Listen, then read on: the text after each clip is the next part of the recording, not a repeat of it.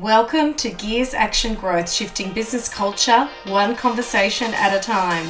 My name is Dr. Josephine Palermo, and my superpower is creating business cultures that transform organizations team by team.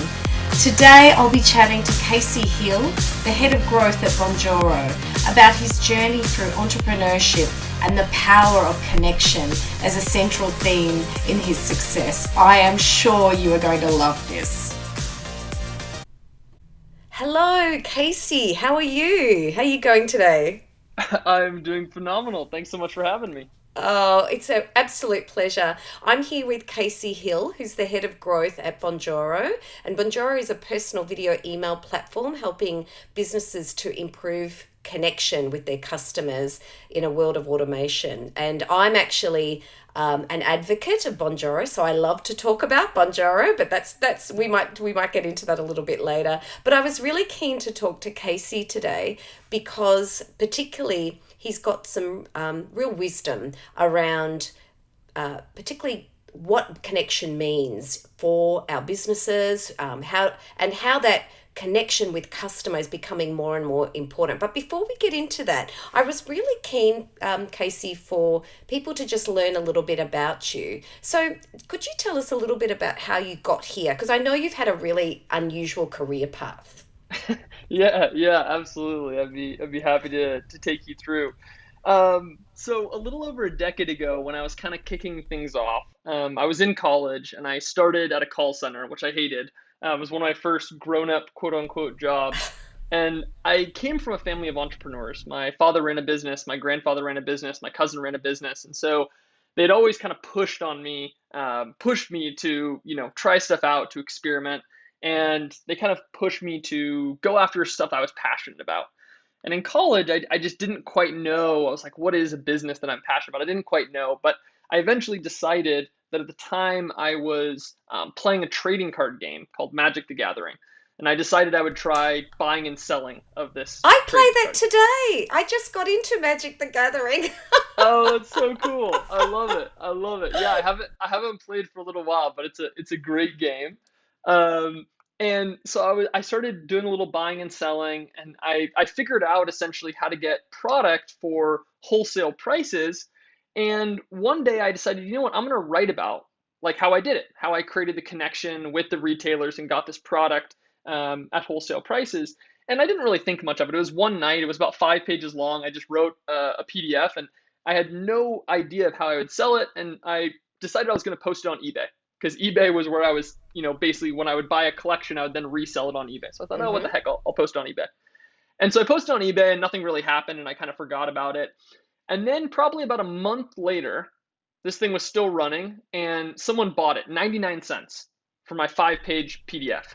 And I was like, oh my gosh, I sold my PDF and I was so excited and I sent the person the PDF and then they left me a positive review on eBay. So I had that first that first piece of customer proof. They left me a positive review. So I got a couple more, they trickled through and people started to ask me a bunch of questions like asking me a bunch of logistics and a lot of my friends and people in my circle were like casey like this doesn't make any sense you're you're getting a dollar and you're you know you're spending 45 minutes of your time to write these people these answers um, but i think what i learned at that point I learned a lot of things from this experience, which went on, by the way, to make me, I think it was $15,000 from this five page guide by the end of it, which is pretty That's remarkable. pretty good. Yeah. pretty remarkable in and of itself. But what I learned was the power of customer proof and momentum because what happened was pretty soon I started to get a lot of people that were leaving really positive reviews. And because I was using eBay, that customer proof was there anytime someone came to buy a product, that customer proof was there. And I started to raise my price $2.99, $4.99, $9.99, eventually $14.99. And I also started to learn about pricing because what was what was incredible was that I actually started to sell way more between $6.99 and $9.99 than I did at 99 cents. So my product was 10 times as expensive, and yet I was selling five times, 10 times as much volume as I was before. So it was a very interesting lesson on price signals quality. It also was an interesting lesson that I had maybe only 20 or 30 people that bought it at the $15 price point, but because I could then use their customer proof, that helped me sell it downstream, right? And so it was this fascinating journey and kind of my first dive into entrepreneurship, which I kind of just stumbled upon.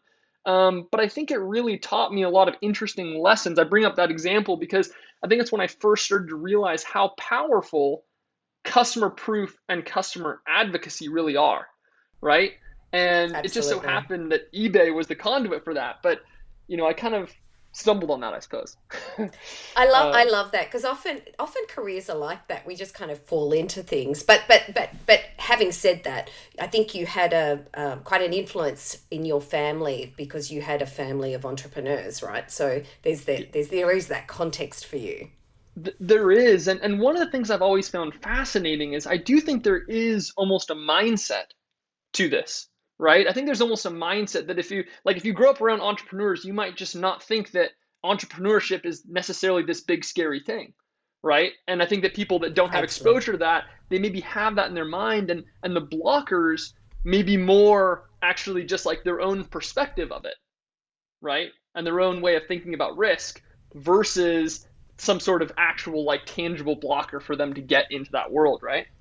Absolutely. I absolutely agree. I think that we often set up with our own self-limiting beliefs about things and and particularly the our um propensity for or tolerance for risk is one of those areas that that we learn very early on. So absolutely. I totally agree. And then so what happened after that? So that was the on the you almost testing you know your entrepreneurial muscle in college. And then what happened after that yeah, so after that, I kind of started to juggle multiple things at once. It kind of entered this phase of my life, which I'm still in now, um, which is where I'm always doing several things at once. So I started working for a software company. I started working for an inbound software company called Ontraport and learning about landing pages and marketing funnels and all of this kind of stuff in the online tech world of, of kind of how to run a modern day business. And at the same time, I started to, in 2015, launch a card game business. So I started a, a business called HGC where I actually was manufacturing and producing physical games. Um, one of those 800% funded on Kickstarter in 2018 uh, called Archon. So I started on that journey of kind of, and I ran that. So while I was working at Ontraport, I was also uh, building this tabletop business, and I did both of those in tandem, as well as consulting during that period as well. So as I started to learn a lot of these skills firsthand, so when I launched um, HGC, I was the only person, right? So essentially, I was the marketer, I was the salesperson, I was the one doing PR and fulfillment and shipping. And so, you know, there was so many different things to kind of coordinate.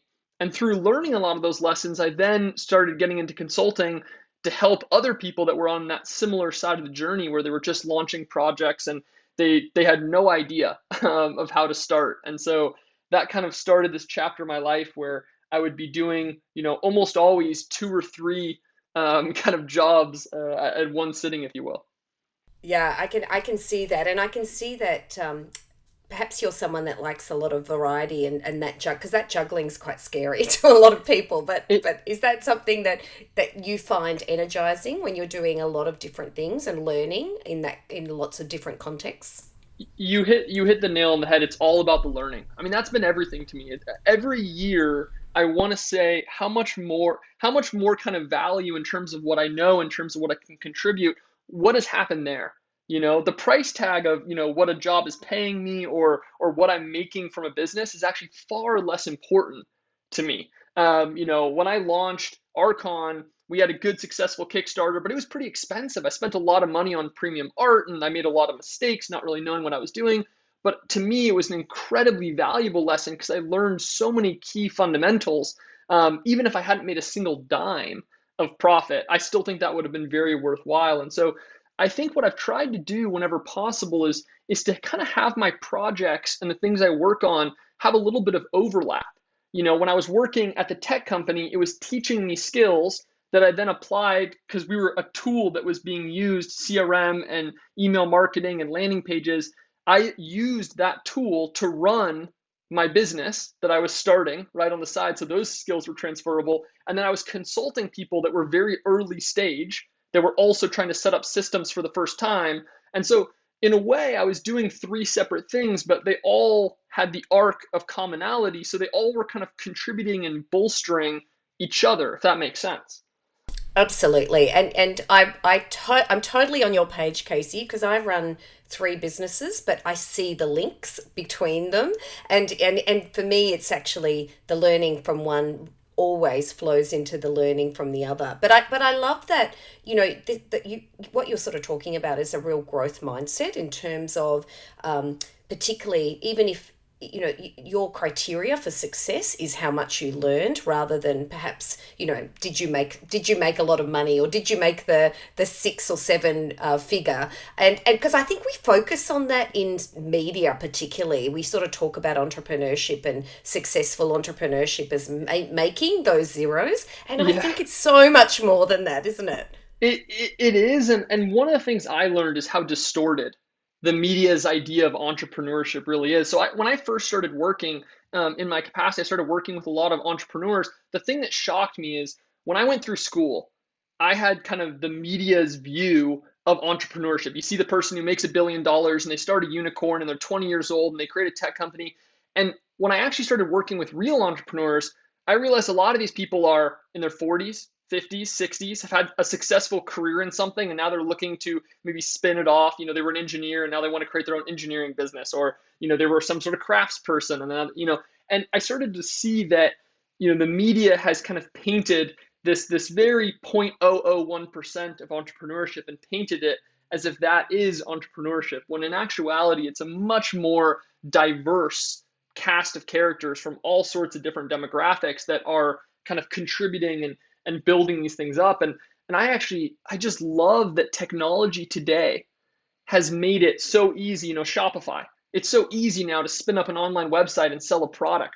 I created a course business last year and it took me one day to put up a simple page. Wow. Right? Yeah. And so that level of access and you have crowdfunding, which I talked about earlier. I was able to raise over $40,000 before I even put in that print run. How remarkable is that? That's another kind of democratization of, of access to capital. I look at things like crowdfunding and I look at things like how easy it is now to get use these tech tools. And I think it's such an amazing time for people that are interested in starting their own project. I, I, say project because it doesn't have to, in my eyes, be a full business where you have 10 employees. Totally. You know, there's so many ways you can be creative below that.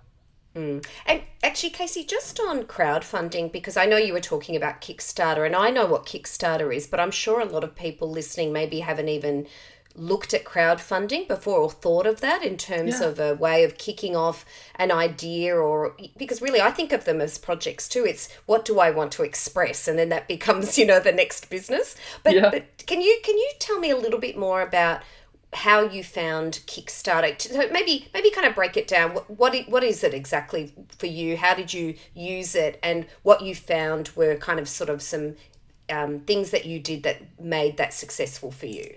Yeah, yeah, absolutely. So Kickstarter, um, for anyone who's not familiar, is basically a platform where you can put out a product idea. So you might hop on and you have a little video and you tell people, I really want to build this thing.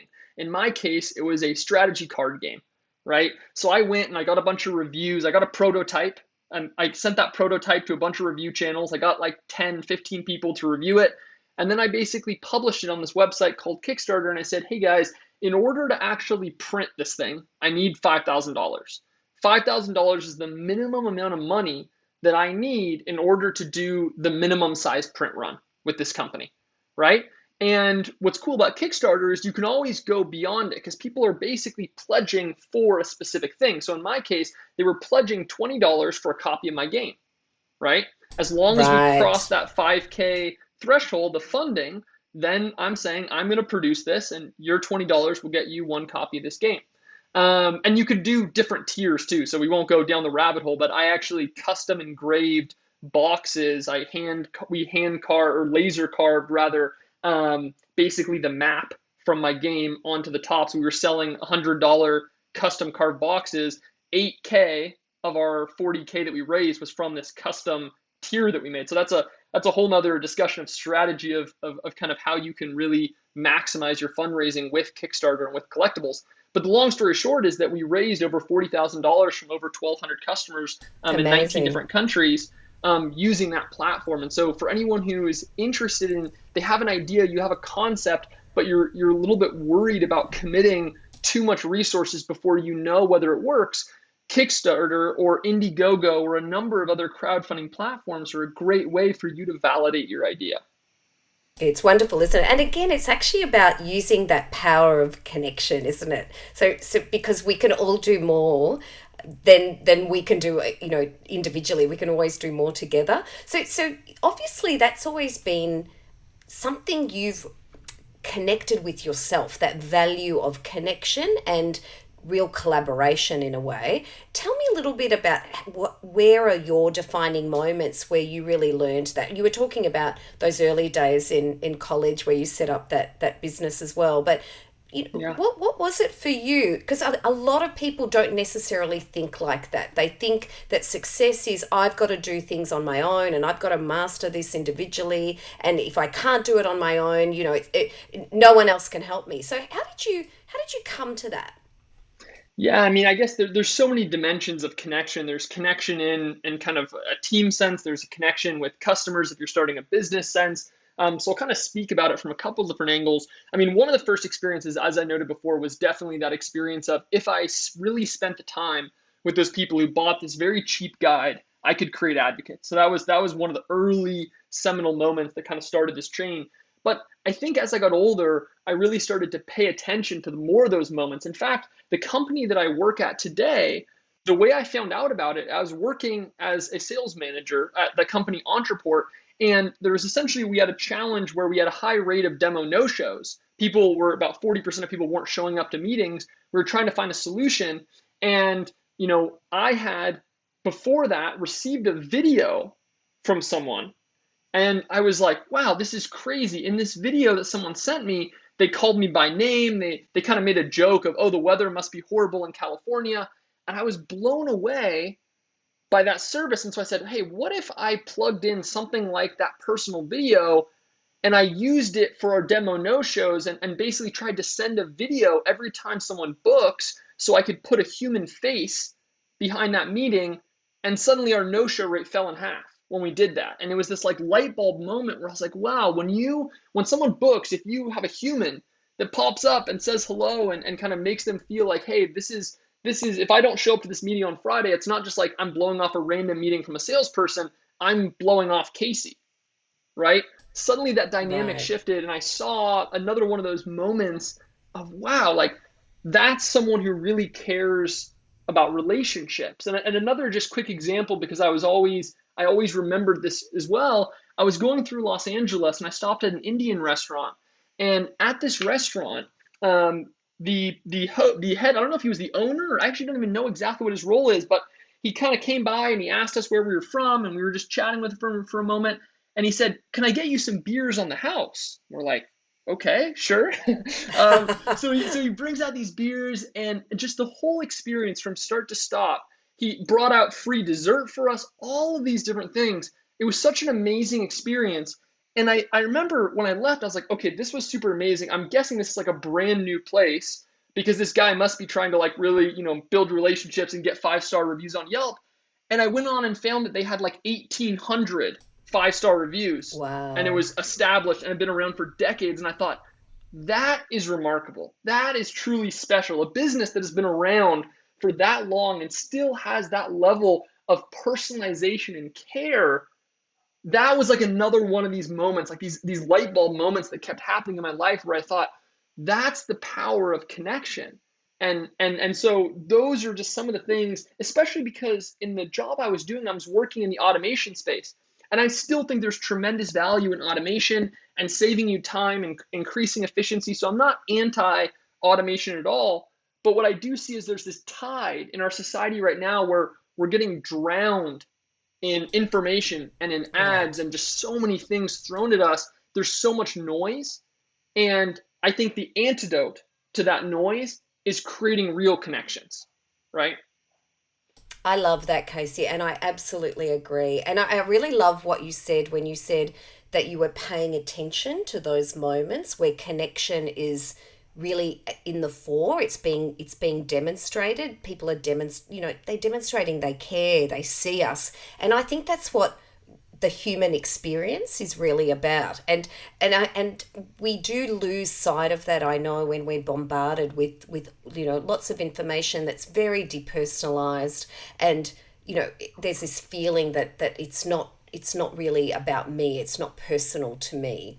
Um, and i think that that you know and you're in the business in some ways of you know sort of um, software and, and automation too i think sometimes we do that in automation in a clunky way. We attempt personalization, but it kind of comes out like you kind of know, oh, they, that's not really personal. I know I'm just, you know, a field in a, in a, in a, you know, in a, in a, co- a bit of code. So I think it's that. I think it's got to be authentic.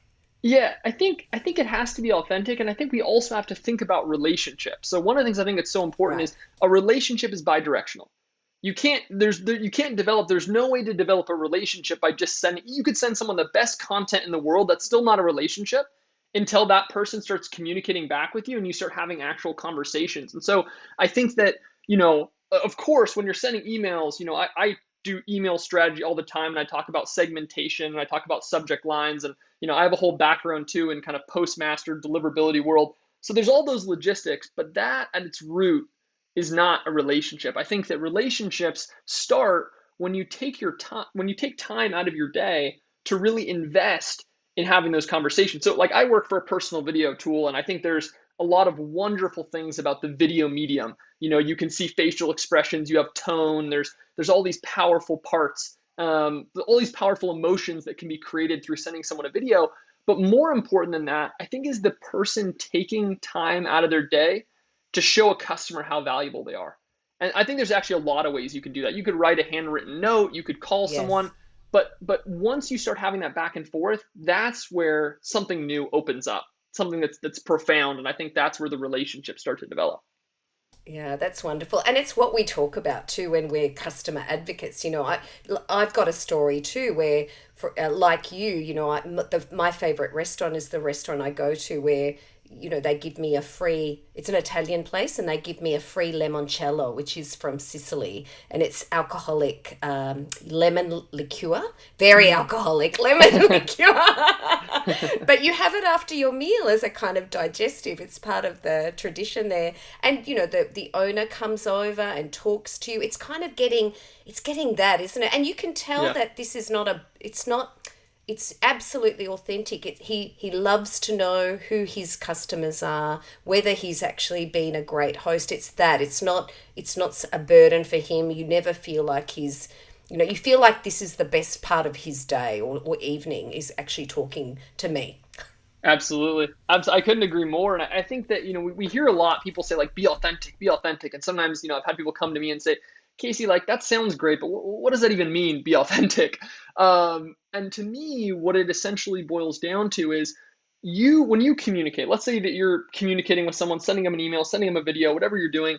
Um, if you're a high energy, upbeat, really like gregarious person, then show that. But if you're an introverted, more kind of reserved person, then show that. It's okay. You don't you don't need to mask and you know, it's not like the only way you can succeed with this channel is to, you know, be super chatty and be over the top smiling, you know. If that's your style, awesome, but it's okay to embrace whatever your style is. And I believe like you were kind of saying that people can see that if you're doing it for the right reasons, if people can see if it's authentic. You know, you don't want to put on yes. this kind of face and then be like, and people to think, oh, they're just doing that to sell me something. No, it has to really be you authentically want to develop a relationship with these people because you care about your customers. That's why you're in business. That's why you're doing what you're doing is because you care enough about this thing that you want to make it better in the world, right? Absolutely, absolutely, Casey unfortunately we, we're gonna we're gonna close off now but that's been an um, it's, so, it's been so great talking to you casey i'd love to have you back just to have another conversation because i think we can we can keep talking about other topics but in particular i'm one of the takeaways i'm i'm feeling at the moment is i'm going to look into my week and and think about all those moments that i want to create because i'm you know, I can deliberately sort of structure that, that into my into my week and make sure that I'm spending the time because otherwise you can spend your time doing other things and not really doing the things that your clients, your customers care about. So thank you for for reminding me about that, Casey. I'm, I'm going to do a little check. I'm going to do a little review. So Um, was there anything else you wanted to, to just say, just in closing? I'm going to I'm going to give you the last words. Um, no, I mean, really, I, I, think we covered on, on, on really the core thing that I wanted to get across to people was just, just the value of relationships and how sometimes it can just be really small gestures, small gestures in your everyday kind of routine that shows people that, that you really value them. And so, um, yeah, this was awesome. Thank you so much for having me. It was, it was, it was fun. Great. Thank you, Casey. All right. Cheers.